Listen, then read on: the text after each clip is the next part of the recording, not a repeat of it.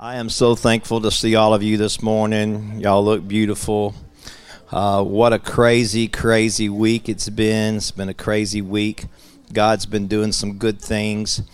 Um, Heather, my daughter, up here on the keyboard, Heather and I were privileged to um, make a quick trip to Mexico this week. You say, How you make a quick trip to Mexico? You just keep driving. And um, so we made a quick trip to Mexico this week uh, as we get ready to plan a new uh, project there where we're going to be building a, uh, a house for the elderly because in uh, Mexico the elderly kind of get put aside. Um, they do that in the U.S. too, by the way, but in Mexico even more so. There's no government programs to take care of them. And so um, I took my brains with me, Heather with me and she's so smart. And we had a quick trip there. And then our team is there right now. They're they're there, and they had a first our first youth outreach. It's the first one we've done for youth. We've done kids, but we had the first youth outreach. Can you put that pick up for me, real please? Look at that. Over a hundred kids. And uh, I won't steal all the thunder. I'll let them tell you more about that next Sunday. But it's amazing. But I want to take a minute this morning just to share with you uh, what's going on here in our house. Uh, if you've not been next door over over on the children's side, uh, we've just about got everything painted. Uh, if you poke your head into the kitchen, we've got new granite countertops over there. Uh, this week, uh, we're going to get the walls painted out. The cabinets have been painted. The bathrooms have been painted. We got to paint the trim and cabinets in there. We're getting ready to do a little tear out over my old office area to put the nursery over there. And we've been doing lots of work. And all those that's been coming to help. Uh, man, I just thank you so much. Where's Heidi? Where's Heidi at? Heidi, stand up. Man, this girl is a beast. I mean, she's getting it done. Audrey, where's Audrey? Stand up, Audrey. I know y'all know I'm always bragging on Audrey. Chrissy. Where you at, Chrissy? She's in the nursery today. Still working for Jesus. Love it. All of our folks, all of our hands, Peyton and Matthew, and and just working, just getting it all done, moving cabinets, moving this, moving that, working and slaving, and just getting it done. Huh? Kenyon, where's Kenyon? Where's Kenyon? He's outside working. He's outside. Kenyon, Tammy. I just better stop naming names. It's just uh, Nicole. Where's Nicole? Nicole works me to death. Nicole, man, that, that's unbelievable, unbelievable. Deb, you taught her how to work good. I mean, she works now. So we're just thankful for all these people, and um, but we're going to be doing some more changes. You're going to be seeing some more things. But here's what I want you to be praying about. We're not doing this today, so nobody get nervous. Why don't you be praying about because we want to do a big renovation on this side. We're going to take out some walls, going to take out the ceiling, going to put in some new things. And everybody say it costs money. And we have great credit. We can go borrow money. The bank is so excited to loan us money. But when you go get, does anybody know this? I'm a little economic class. When you borrow money, what happens? You got to pay it back with a little interest on it. All right. Now there's some people in the room that like that. They're in the business of doing that, loaning money, getting a little back. But we don't want to pay nobody back. But we want to, yeah, come on, somebody. We want to pay it off. So we want to pay it off. Say that again. Pay it off. Pay it off. And so, and so um, when you get here next Sunday, you're going to see some more changes. They're painting the outside of the building this week if the sun shines. They're going to paint the outside of the building. Got a lot going on. But um, so it's going to take money. So I believe that we have every dollar we need in this building for the renovation. I don't believe we got to go borrow any money. I believe the money's sitting in this room right here this morning. You know, my old bishop used to say, he said God, she said, the good thing is, is God has the money. The bad thing is it's in your pocket. So I don't have a number yet, but it's going to be, you know, pretty good chunk of change and but I want us to be praying about what God can use you to give. And you don't have to wait till the offering. You can start giving next Sunday. but we, we want to believe that God, we want to pay it off. We want to pay it off. And uh, we don't want to loan, we don't want to borrow no more money from the bank. Amen. So we want to do ministry in this city. And um, aren't you glad you go to a church? How many often do you hear me get up and talk about money? Not very seldom. You know why? Because you're a giving church. This church gives incredibly, incredibly. And so we don't have to get up and beg for money. I'm so thankful for that. I'm glad I didn't got to get up here and beat you over the head every week. God, we just need some money. We need you to give you tithe, give you offering. We're just going to go to the poorhouse if you don't. Thank God we got givers in this house. Give yourself a hand. So we want you to we want you to give, and we want you to pray about it, and uh, just the Lord's going to lay big numbers on your heart, and um, we're going to all partner together to pay it off. Is that a good plan? Plan. So I'm just sharing a vision with you. How many enjoy having this one service? Yeah.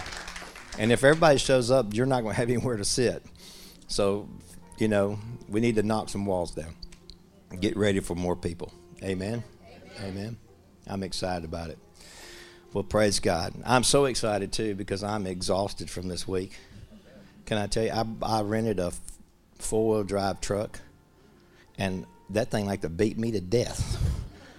So uh, uh, I didn't buy it. I just rented it. I carried it back this morning, dirty. Here, have it back. and uh, but I'm so thankful. Uh, I'm thankful for Michelle. She's going to come and speak today, share the word with you. Um, and um, I love this lady. She's a wonderful friend and uh, a great, a great preacher at that. And so I'm thankful for her. And so why don't we give her a big hand this morning?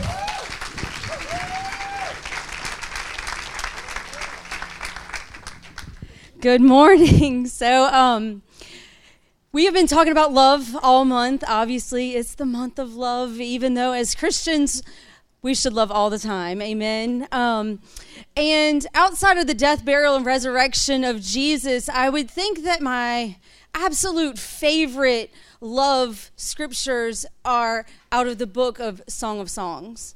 And that is a story to the bride of Christ and just wow, his relentless pursuit of us.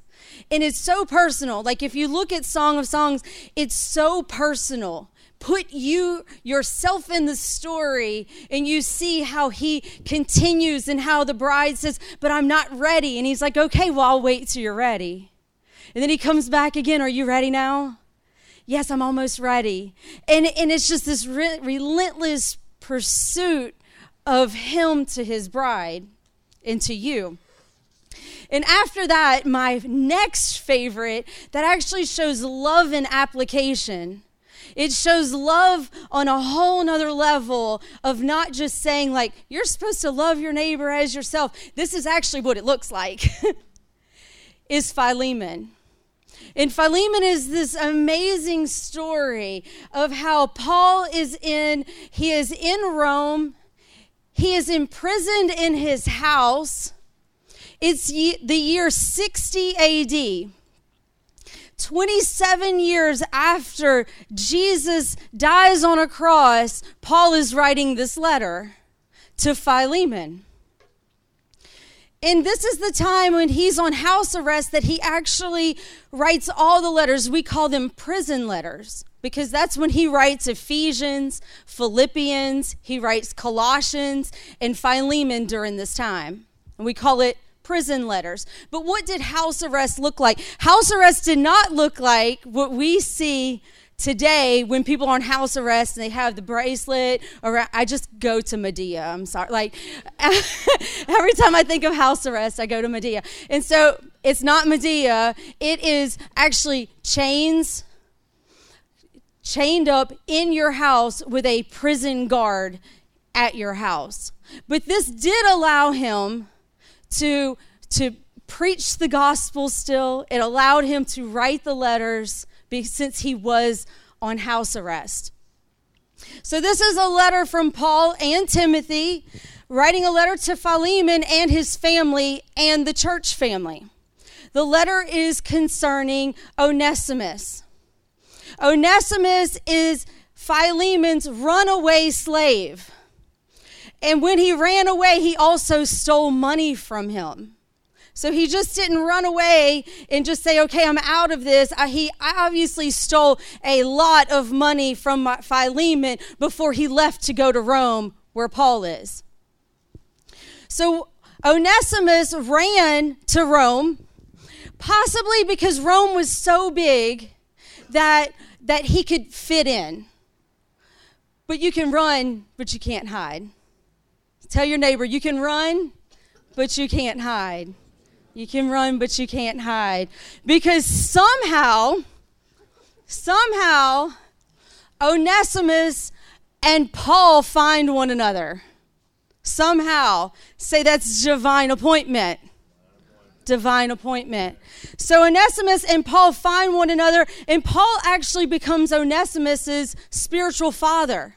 Onesimus converts to Christianity. He says yes to this Jesus that we know and becomes Paul's spiritual son. So I'm just setting up the background here.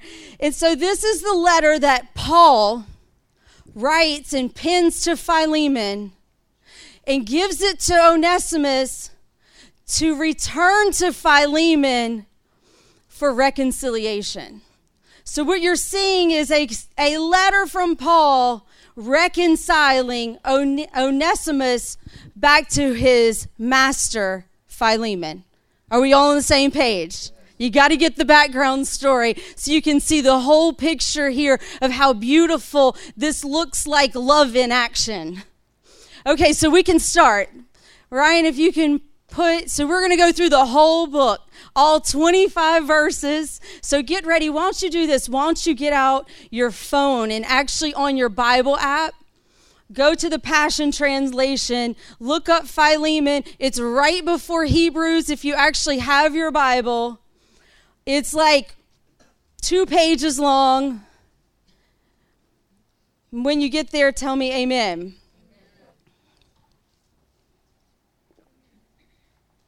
All right.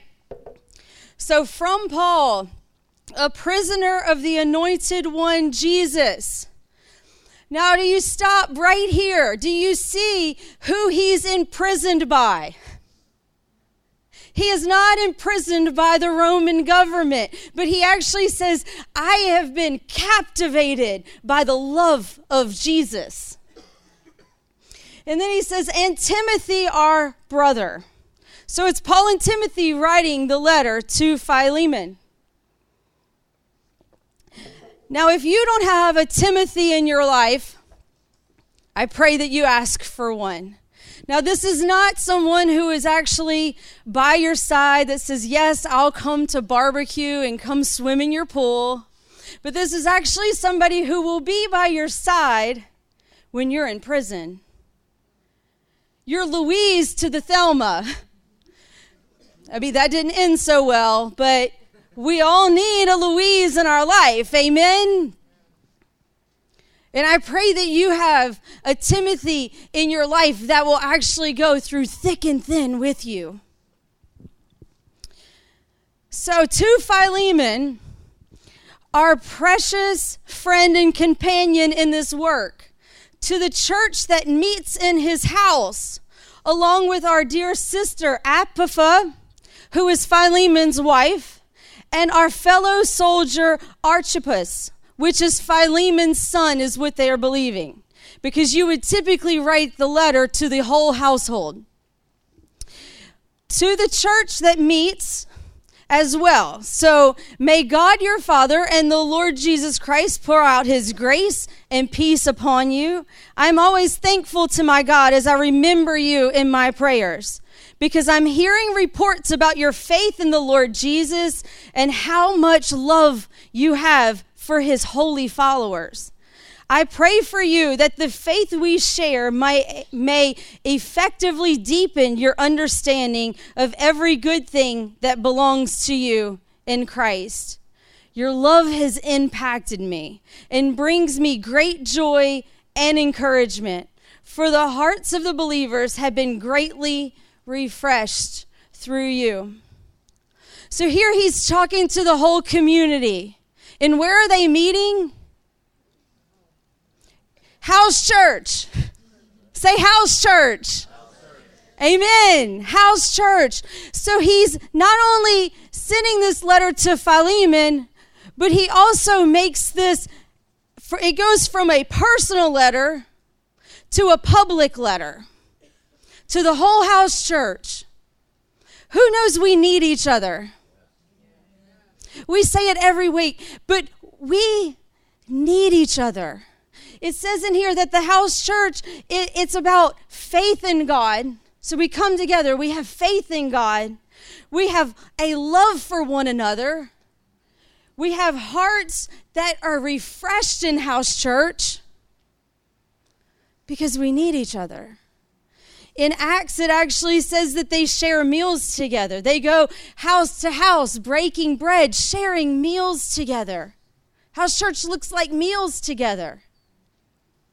House church looks like being the miracle for one another and praying for one another. Last week, when we got word that Angela Murray's daughter Grace had been in an accident, we stopped and we prayed because that's what we do for one another. And here's the deal about house church, though, is that it, it's it's the very thing we need, but it's the very thing that it's like, oh, but I want to be disconnected from people because we're living in a society right now and I, and and the Lord just showed me this in worship and it was like we live in a society right now where it's like okay well are you Democrat or are you Republican? Because that means we can hang out. Do you vaccinate or are you a non-vaxer That's the only way that we can hang out. Are you a breastfeeder? Oh no, you you actually formula feed. We can't hang out. We mom shame real good. And we live in this society where it actually becomes our identity is how we're so separate. Do you see what is going on? It's like we have become a people who it's like, okay, let me see how much I can divide the pie so I can show my identity in that. Well, I hate to tell you if you're a Christian, your only idea, identity is in Christ. We have one Father. We have one Father, and Jesus Christ is the one who paid the hugest price for you. And that is all we need to have in common to come together in house church.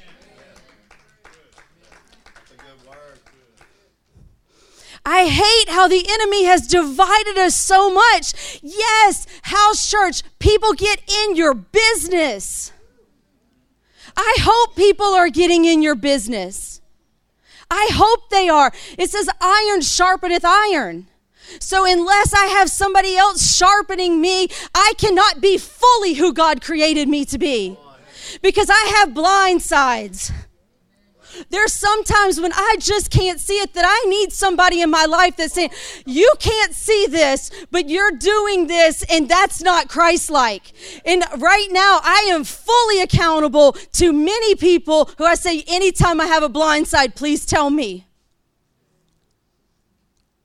They're up in my business because I want them to be up in my business. They need to be up in my business.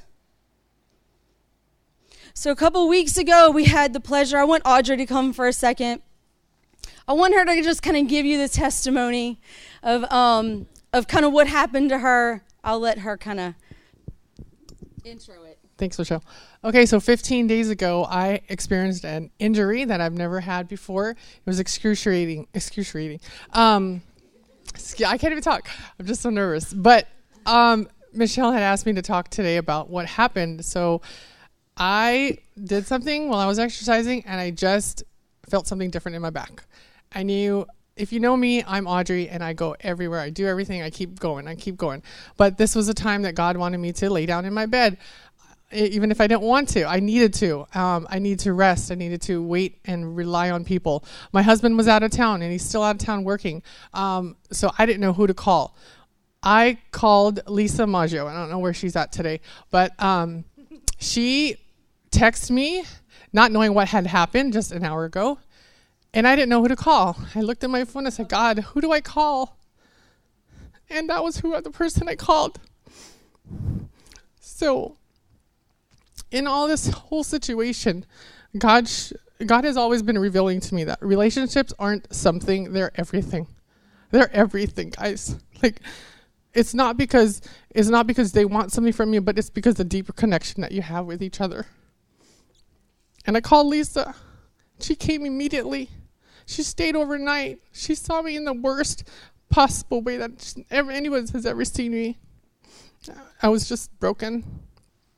But all through that night, she prayed. She loved on me. We called other people that I knew I could trust and I could look at. They were my team, guys. They were my team that came to my rescue. But what you guys don't know is that for a year and a half, I have been writing in my journal that I have deep relationships with these people. Every single day, I've written that.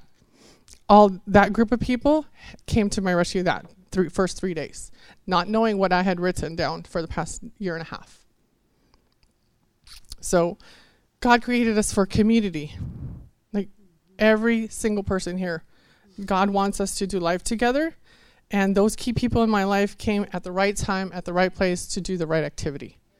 They were not everybody showed up and gave meals. Some people came up and took my kids for three days, two days.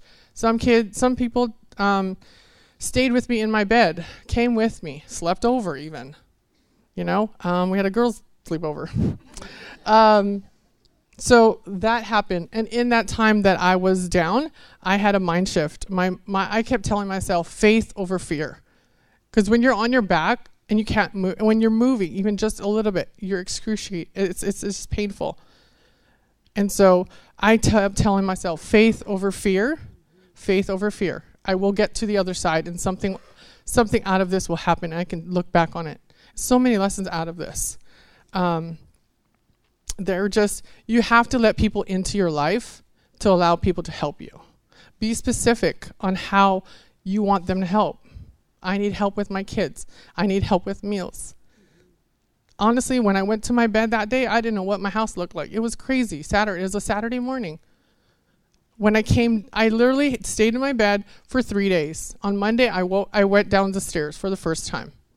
My, my house was different in a good way. Michelle came in and cleaned my kitchen. Other people washed my dishes, took the trash out. And anything that they could do, they helped. So be pra- be practical in how you. People need to know how you need to help them, um, and just it's all about you're not a bothersome to people. They want to be there for you. They want you to be there for them, and they're not. And sometimes you may be afraid to ask, but you're going to have to let people into your heart, into your life, to see the messy, and that's okay. I don't apologize if you come to my house unexpe- on unannounced, I don't apologize for the way that my house is because it's just what it is. I have four kids, or we have four kids. You know, so Pete, I want to leave you with this one thing is that people will often forget what you say, but they'll never forget how you said it, how you made them feel. Mm-hmm. And um, Michelle didn't know, but I wrote in here um, for your house church, get involved, go to a house church, because those are the people that I called on. Thank you. Thank you, Audrey. Thank you for being vulnerable. Yeah, so they actually use the word in in the Greek language for community is called koinonia. And there's actually no there's no English word for that. There's no actual word that we can use in the English language that actually defines with what koinonia means in this passage and in all the passages like in acts and um and but it, it is community. Is community in action? It's um it's so interesting like because it's fellowship. It's sharing with one another. It's a jointly contributed gift. So community is a gift to you. Community is a gift to you and yes, sometimes it is. It's it's hard to see the blind side. It's hard to to know that somebody else mopped your floor or it's hard to see those like it, it's hard to be vulnerable enough to see those places or it's hard to, it's really hard when somebody says You're really bitter right now, and you need to forgive.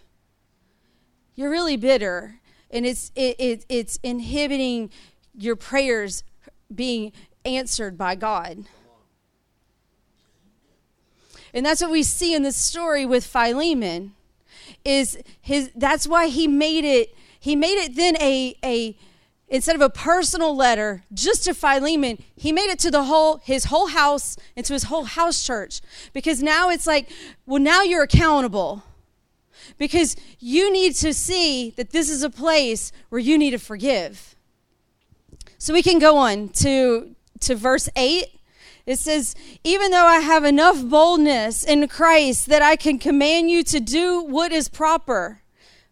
Paul is actually, he is an apostle. In most cases, he's writing a letter and he's saying, Yes, I'm an apostle. The apostle Paul writes to you. But here it's like, No, I don't have to write to you and say my title. I don't have to bust out the org chart here and tell you who I am because we're in enough relationship and we're, we're friends enough, Philemon, that I can actually, I know that you're going to do the right thing. So he says, um, I could command you to do what's proper I'd much rather make an appeal because of our friendship. So here I am, an old man, a prisoner for Christ, making my loving appeal to you. It is on behalf of my child, whose, whose spiritual father I became while here in prison. That is Onesimus. Yes. So we see here that Paul is saying, like, I don't have to bust out the org chart. I don't have to bust out the organization. You know that the apostle could actually tell you, like, flat out, you need to forgive. But instead, he's saying, we have enough friendship here. We have enough friendship here that, that I can actually, I know that you're going to do the right thing, Philemon. I know you're going to do the right thing here and that you're actually going to forgive who my spiritual son is now. I mean, just, just think about this. Somebody who stole from you. He stole a large sum of money from you. And now they're coming back and saying, well, he's Christian now and you need to forgive this large sum of money. You need to you need to forgive him and because now he's my spiritual son. But I did put in my notes like it's interesting because when I'm reading this, it's uh, I just put how do you feel about authority in your life demanding something of you? Most of us don't like that. Don't, most of us don't like because love is really a choice. And we can even go back to Genesis where love is a choice because he puts two trees in the garden. He puts two trees because there's always a choice. And so we see from time and time, like, he is not putting a gun up to you and saying to live for Christ. It's a choice. This forgiveness, it's a choice.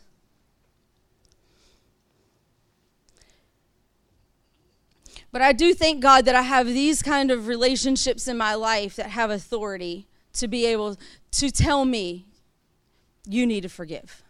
You need to forgive. And this church actually is set up this way too. We have we have overseers in the church that actually have full authority to say, you have a blind side here.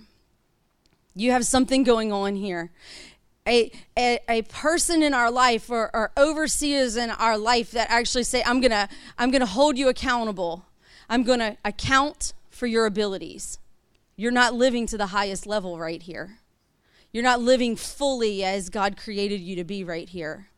And I love that. I love I love the fact that we can have people in our lives that can actually speak hard truths to us. Amen. Amen. Look at your neighbor and say, You're a gift. You're a gift. So let's go to verse 11. Formerly he was not useful to you or valuable to you, but now he is valuable to both of us. And he's actually using a play on words here. Paul's using a play on words because Onesimus's name actually means valuable. So that's really cute. I love how Paul does that. He is my very heart, and I've set him back to you with this letter.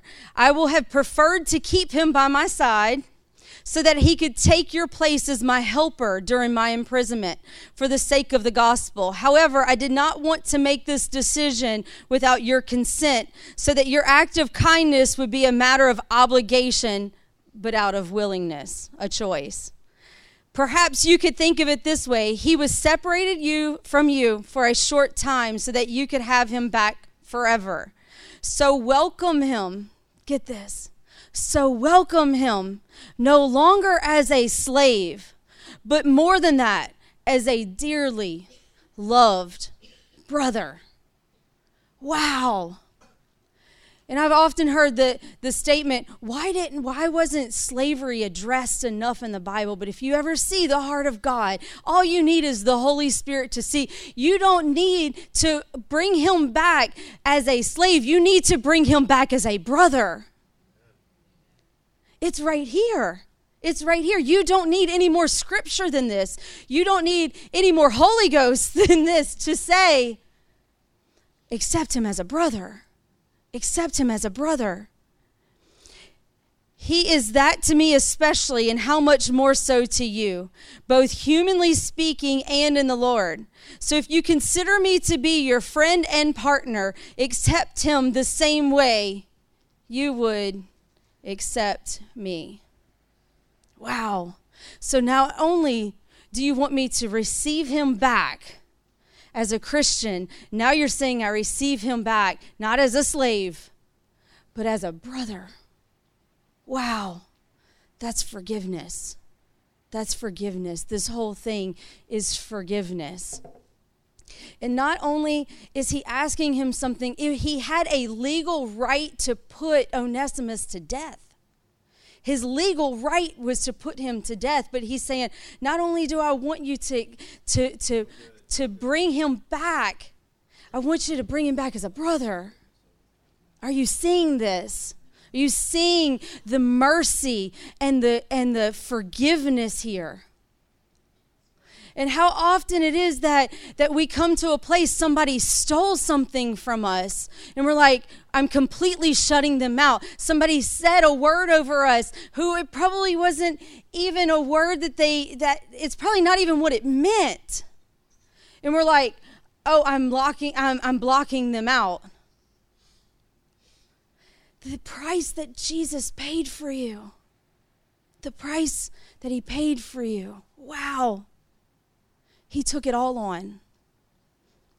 It's the best gift you could ever receive. And if you haven't received Christ, He is here right now waiting for you to ask for forgiveness, waiting to accept this amazing gift that He gave you. We all have fallen short. We have all made mistakes. We have all sinned against God.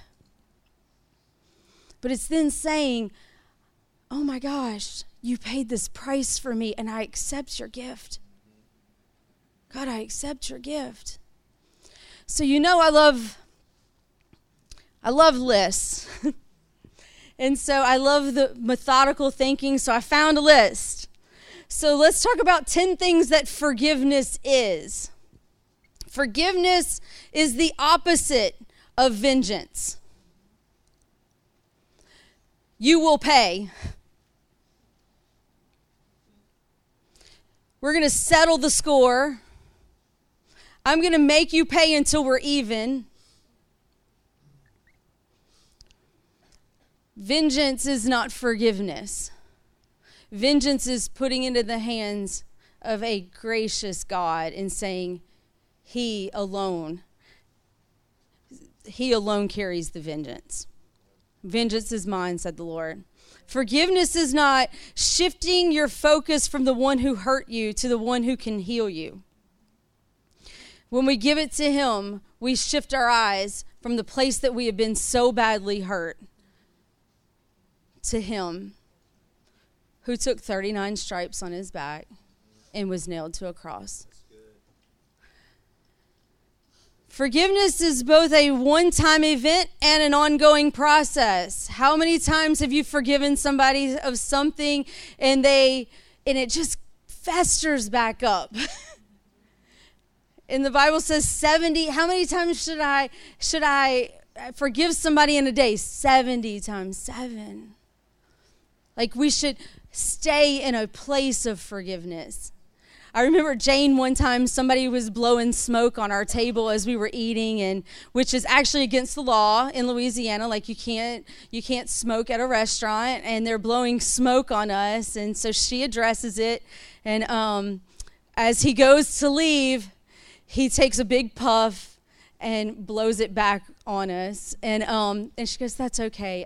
I've already forgiven him I've already forgiven him. If we stay in a place of our core value, like I'm unoffendable, I'm unoffendable, and I already stay in a place of I'm already going to forgive whatever it is that happened. Good, that's good. Passing the case to a higher court. Forgiveness is passing the case to a higher court and saying, now God is the judge. I'm no longer the judge, God is the judge. Five, taking the burden you cannot carry and handing it to Jesus. We give it over to Him because we can't carry it. You were never meant to carry offense. You were never meant to carry this unforgiveness, this bitterness in your heart. You can't carry it, but He can. And it's His joy to carry your offense. Giving up control of the outcome. A lot of times we say, but only if it works out like this will I be able to forgive. We can't control the outcome. You're saying I'm getting I'm taking my hands off of it because I can't control the outcome. Not keeping a record of wrongs. Boxing it up. Forgiveness is not boxing it up and putting it Forgiveness is boxing it up and putting it out of sight. How often do we want to put our offense and the things that have happened to us on the bookshelf so everybody can see? We put it on the coffee table so everybody who walks in your house can say, somebody did that to them. And we hold it up like a trophy where it really needs to be boxed up and put in the attic. Amen opening the door for their repentance and possibly reconciliation. So, anytime that we forgive, we open that door and say, possibly, depending on what the offense was, possibly there could be reconciliation. Choosing health for your body. Forgiveness is choosing health for your body. Do you know that more ailments come from out of bitterness? Your high blood pressure, probably bitterness. Heart condition can sometimes come from bitterness. Our anxiety, stress, worry, a lot of times bitterness. It's one of those things that sometimes you just need to stop and take you, you feel something going on in your body.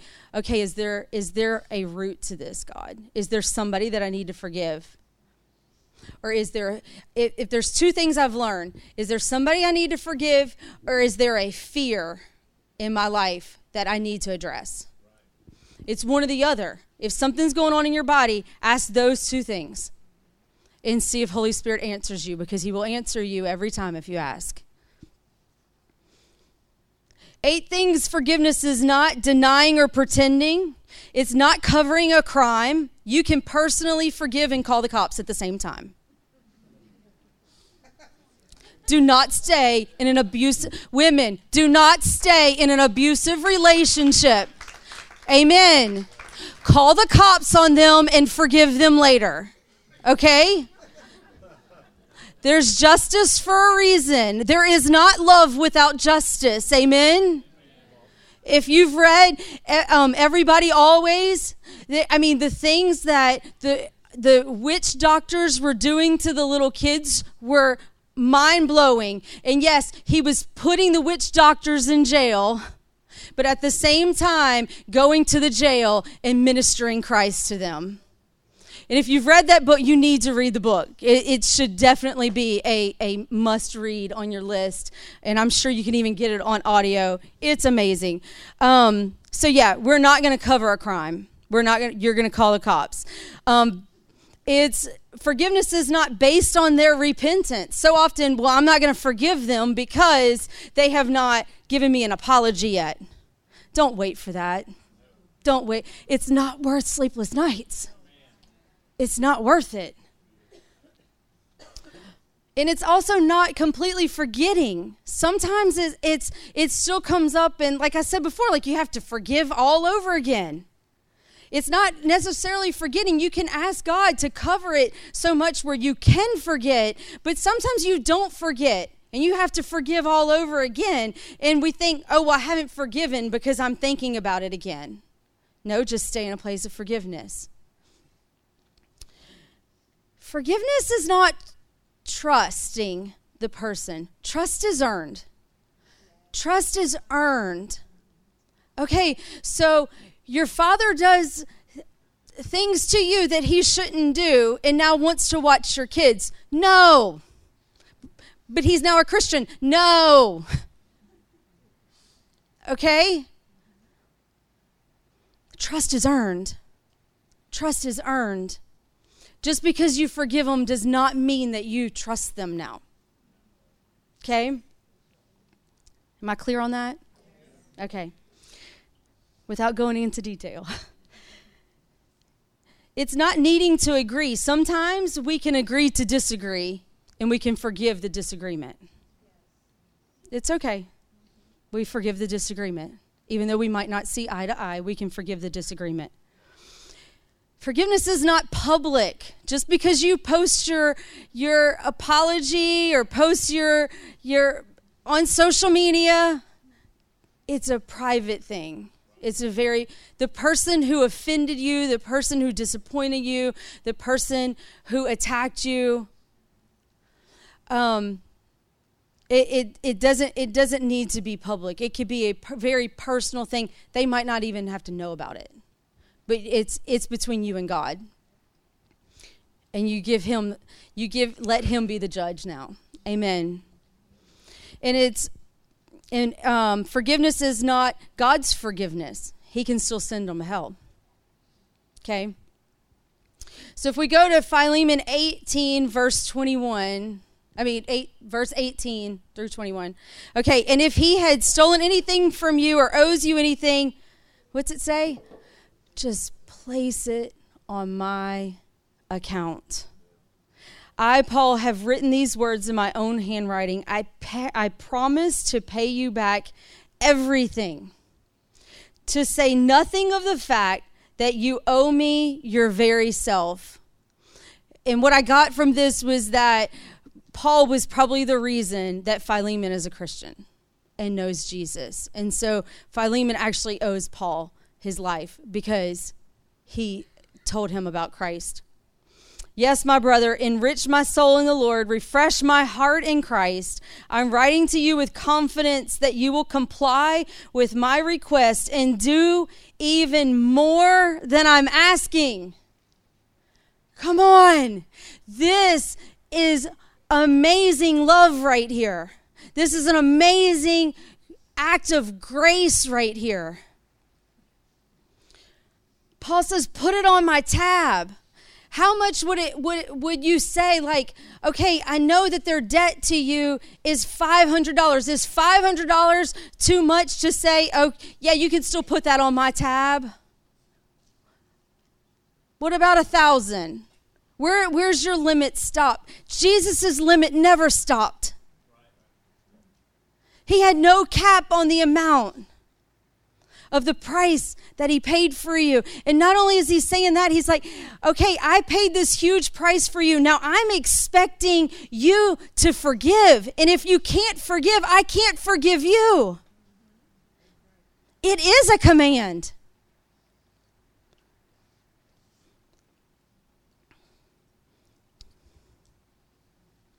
See, he took our debt. At the cross, he took our debt everything that we owed. every sin that we had committed, he takes our debt onto his body and presents us to the Father completely blameless. That's what righteousness is. He then turns to the Father and says, Oh, no, no, no. They are righteous. They, they do have a ticket to heaven because I have taken every single thing on me. And you get to decide today.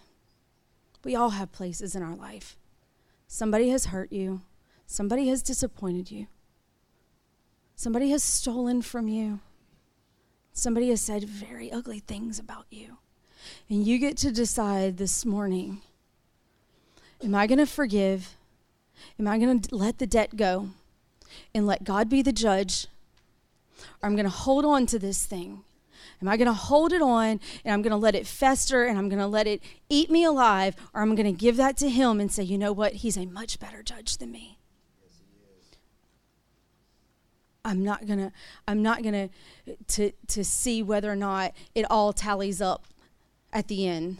I'm not gonna see whether your your apology it, it outweighs what you did to me. I'm not I'm not gonna keep a record of wrongs. So you might be in this place and you might be the one who is like Paul, who he was the jihad of Christians. He was a jihadist, basically, and God totally reformed him. And now you know the price that God paid for you and you need to bring other people out. Maybe that's you this morning. Maybe it's you. You're Onesimus. You're like, God, I've given this over to you, but there's a debt that I cannot pay. And I need to ask for forgiveness. Maybe that's you this morning. Or maybe you're Philemon this morning and you, you're the one who needs to actually forgive and put somebody back in a place where they can be your brother or their or your sister. But whatever place that you find yourself in this morning, Christ paid for it. Christ paid your debt this morning. Thank you, Jesus. He bought it. And now you can, in turn, return the favor. Let's all stand. If worship team, if you can come. It's interesting because at the end of this story, it says that Mark was with Paul. Luke, Mark, and a few others. But before this had happened, Mark left Paul stranded on a missions trip. But now he's been reconciled back to Paul at the end of the story. Paul understands both sides. Paul understands what it's like to have his high price forgiven. And he also understands what it's like to be reconciled to a brother who probably didn't deserve it, but none of us deserve it. None of us deserve this grace. None of us deserve this mercy. But Jesus says it's it was his joy set before him. You were his joy. So I just challenge you this morning. I challenge all of us this morning. First of all, I, I just want to pray like God, if there's something, if there's anything that's in our hearts, God, that's blocking our communication with you, God. If there's anything in our hearts this morning that is blocking our relationship with you, God, I just ask right now, God, that you just reveal the hurt and the pain, God. I ask that you reveal to us this morning, God, any place of offense, God, because we don't even want the enemy to get one foothold in, God. It's not worth it. It's not worth anything coming between us, God. So, God, right now, I just ask, Lord, that you just reveal, God, places in our hearts, God, that that that that it's unresolved, Lord. unresolved conflict, God, I just pray right now, Lord.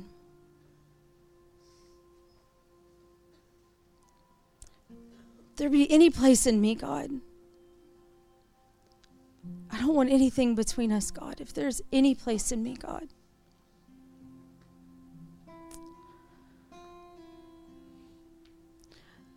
Now, God, I just place that thing, God. I just place that thing, God, that you told me, God. I just place it into your hands, God, because you're the best judge of all, Lord. I give it over to you, God, because you are the best judge. Vengeance is yours and yours alone, God. I forgive God. I forgive that thing, God. I forgive myself, God.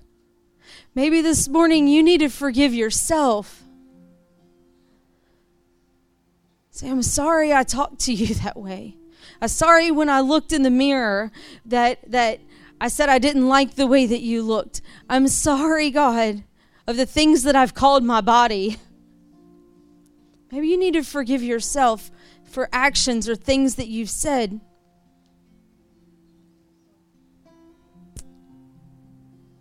Yeah. Yeah, God, forgive us, God.